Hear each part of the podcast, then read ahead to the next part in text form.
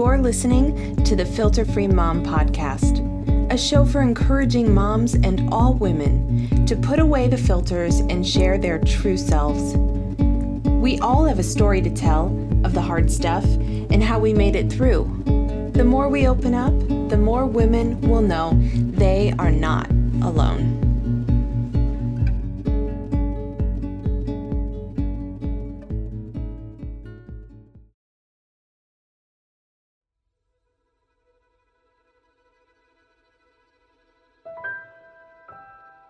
Matthew chapter 3, verses 13 through 17 The Baptism of Jesus.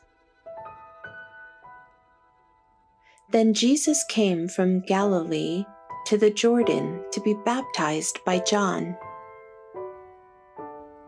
But John tried to deter him, saying, I need to be baptized by you, and do you come to me? Jesus replied, let it be so now.